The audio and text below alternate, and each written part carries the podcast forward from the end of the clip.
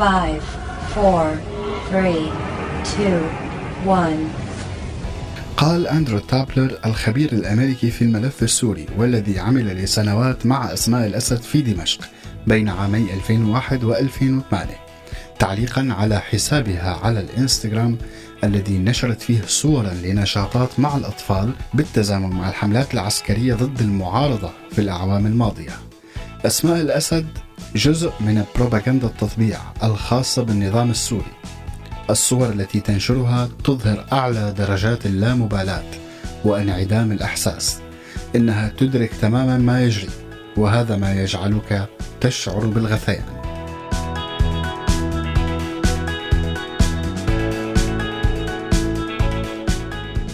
تخيل لو قررت أسماء الأسد زوجة رئيس النظام الحالي وإحدى أهم الوجوه الممثلة إعلاميا للنظام والحاملة للبروباغندا المنادية بعلمانية النظام وإنسانيته ومبادراته الطيبة تجاه فئات الشعب المتضررة من الحرب تخيل لو قررت أنه تتحجب وأنه تقدم حالها كمسلمة متدينة وبنفس الوقت زوجة الرئيس. تخيل لو زهرة الصحراء مثل ما سمتها المجلات الأمريكية العالمية اللي عملت لقاءات معها بيوم من الأيام وكأنها نجمة سينمائية. وملكة الجمال والأناقة والرشاقة مثل ما بيسموها مؤيدين النظام السوري غيرت ستايل تيابا وحطت الحجاب على راسها. شو ممكن تكون الدوافع وراء هذا القرار من قبل الشخصية نفسها ومن قبل النظام؟ وكيف ممكن ينعكس هذا الشيء على علاقتها مع الأوساط الاجتماعية السورية المختلفة ومع الإعلام؟ تخيل لو على سوريالي بعد الفاصل.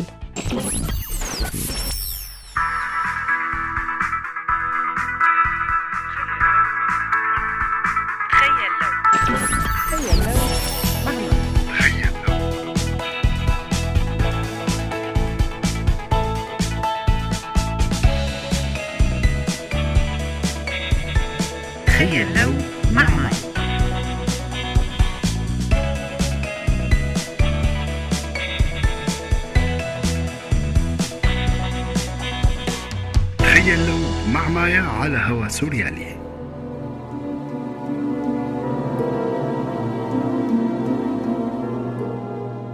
بسابقة هي الأولى من نوعها أعلنت صفحة رئاسة الجمهورية السورية الرسمية على الفيسبوك عن بدء أسماء الأسد بالعلاج من ورم سرطاني بالثدي. صورة للسيدة الأولى اللي هي كانت بطلة الحدث هالمرة وبجانبها زوجها الداعم بثياب بسيطة عم يطلعوا على بعض بحب وارتياح وغطاء السرير بدل على أن الصورة أخذت بأحد المشافي العسكرية بدمشق.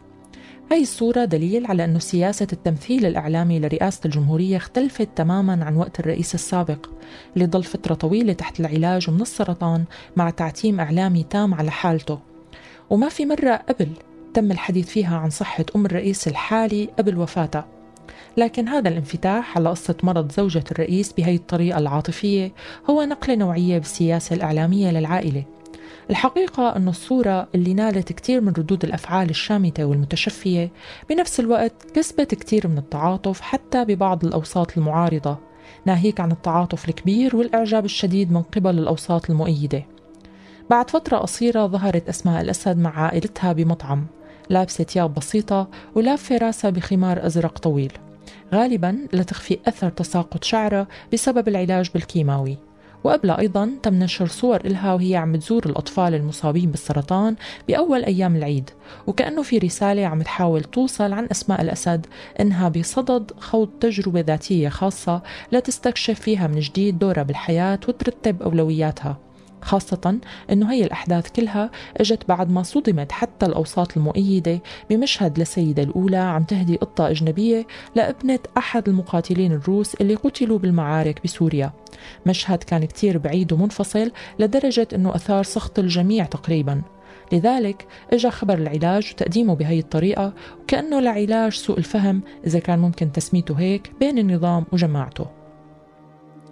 نشاطات أسماء الأسد أسماء الأخرس الإنسانية مانها جديدة وكانت دائما جزء من البروباغندا المحيطة بهذا الوجه الشاب والفتي والجميل اللي كان رمز من رموز التغيير الموعود والمتوقع بزمن الأسد الإبن.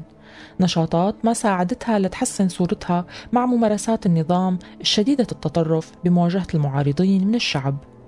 على الرغم من أنه حساب الإنستغرام الخاص بأسماء معبى بالصور الاجتماعية والإنسانية اللي بتظهرها بمظهر الناشطة الاجتماعية والمهتمة بشؤون الطفولة وكتير من الصور بتحوي هاشتاجات الحب والأطفال والأمل وغيرها الحساب نفسه نشر بكتير مناسبات صور لبشار الأسد بلقاءات مع الجنود النظاميين أو نقل صور عسكرية إلها علاقة بالإعلام الحربي. حساب استعمل بكتير مناسبات لخلط الأوراق وإبراز الوجه الناعم والأنيق للنظام مع تمرير الرسائل اللي بيحاول دائما يمررها من شيطنة الآخر وتبرير العنف المفرط والممارسات القمعية. أسماء الأسد إلها فترة مغيبة عن الإعلام وغالبا إنها ترجع بعد فترة مع أخبار جديدة عن علاجها. يا ترى شو ممكن يكون الأثر إذا تحولت أسماء الأسد لرمز ديني معتدل بعد هي التجربة بارتداء للحجاب وتوابعه؟ فاصل ومنرجع. سؤال الحلقة شو ممكن يصير في حالة حجبت أسماء الأسد؟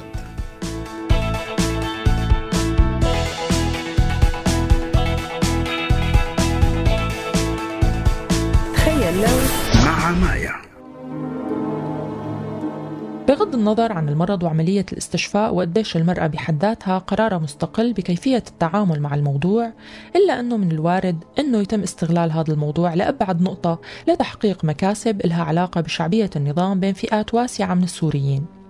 كتار من السوريين المعارضين والمحايدين أبدوا احتجاج على الشماتة بالمرض وتعاطف مع الإنسان المصاب بالسرطان مما كان يكون.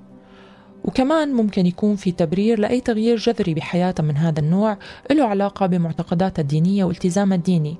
ممكن يؤخذ ببراءة وبحسن نية من كتار من الناس. في حال شفيت أسماء الأسد أو تم السيطرة على حالتها لفترة من الزمن وقررت أنها تتحجب فهذا ممكن كتير يحولها لقديسة بنظر كتار من السوريين المتدينين واللي ما عندهم موقف سياسي معارض واضح. ورح يعلي أسهمها وأسهم النظام اللي بتمثله خاصة بين الأوساط السنية المؤيدة بالمدن الكبرى. يمكن ما ينطلي الموضوع على كتار من المعارضين لكن من المؤكد أنه بعض المعارضين اللي عندهم توجهات دينية رح تتدغدغ مشاعرهم وتختلط عليهم الأمور قبل ما تعلن الأخرس الأسد ولائها وانتمائها المطلق مرة ثانية للنظام. وقد ما يصير هذا الشيء. وبهي الطريقة تكون صلة وصل بين مجموعات سورية في عندها تقاطعات بالمعتقدات الدينية على الرغم من خلافها السياسي. ويكون هذا أسلوب جديد لصهر هي المجموعات مع بعضها أو على الأقل التقريب بينها. بالمقابل ممكن ما كتير تلاقي هي الحركة استحسان بالأوساط الدينية والطائفية الأخرى واللي بتمثل إلها أسماء الأخرس على الرغم من إنها سنية وجه علماني ومطمئن بخلي هي الأوساط تعتبر النظام مصدر توازن بالبلد. لذلك الحجاب قد يزعزع هي العلاقة وينزع هي الصورة بشكل كبير. لكن بنفس الوقت نفس الأوساط قد تبرر مثل ما بررت سابقا مادة ديانة الرئيس بالدستور أنه هي الوسيلة الوحيدة لاحتواء التباين الشديد والتناقض بالبيئة السورية المعقدة عن طريق إرضاء الأكثرية ولو شكلياً. تفاصيل التعامل مع قصة مرض أسماء مليئة بالرسائل المباشرة اللي بتستهدف المشاعر الوطنية والإنسانية على العموم. المرأة بريطانية الجنسية قررت أنه تتعالج بسوريا بغض النظر عن قديش في عندها خيارات تانية. لكن هي رسالة واضحة ضد كل المغادرين لسوريا وكأنه كتار منهم كان في عندهم خيار البقاء. والإنسانية لأنها قررت أنها تحكي وتستعمل هي الحادثة للتوعية وحشد الدعم لمرضى السرطان. بوقت كان النظام السوري فيه عم يتبنى بكل وضوح مقتل آلاف السوريين بالسجون تحت التعذيب والمحاكم الميدانية. مع هيك كتير ناس ممكن أنه تختلط عليها الأوراق والمشاعر مع هي الأساليب الإعلامية اللي عم يتعلمها ويمارسها النظام بشكل متطور أكثر من قبل. فاصل ومنرجع. وجهات نظر. تخيل لو سألناكم شو ممكن يصير في حالة حجبت أسماء الأسد بعد كل شي صار وهذا جزء من تعليقاتكم. حتى لو لبست نينجا وصارت داعية رح تبقى زوجة مجرم وطرطور. والله رح تكون أمر. شو بدكم بالمخلوقة إذا تحجبت أو لا؟ الحقيقة أنه هذا الاحتمال هو مجرد مثال عن الحد اللي ممكن توصل له السلطة بالبروباغندا الإعلامية وعن التغيير الكبير بسياستها الإعلامية وإيقاعها للجمهور دائما بحيرة. من التناقض الكبير بين الإجرام اللي بتتمثله بسلوكها العسكري والقرب من الناس والتواضع والشفافية بتناقل أخبار شخصياتها الخاصة المفرحة والمحزنة. أسلوب ممكن ما يقنع البعض لكن بالمقابل ممكن يقنع كتير من البسطاء اللي عم يدوروا على لمحة من الإنسانية بنظام مضطرين يتعايشوا مع وجوده لفترة من الزمن على الأقل. إلى اللقاء.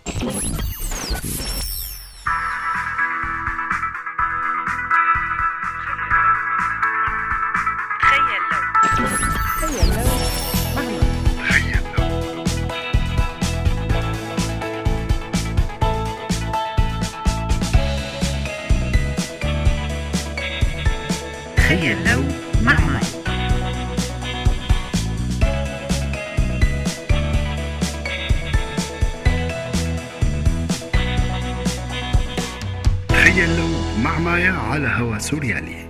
هذا البرنامج من إنتاج سوريالي 2018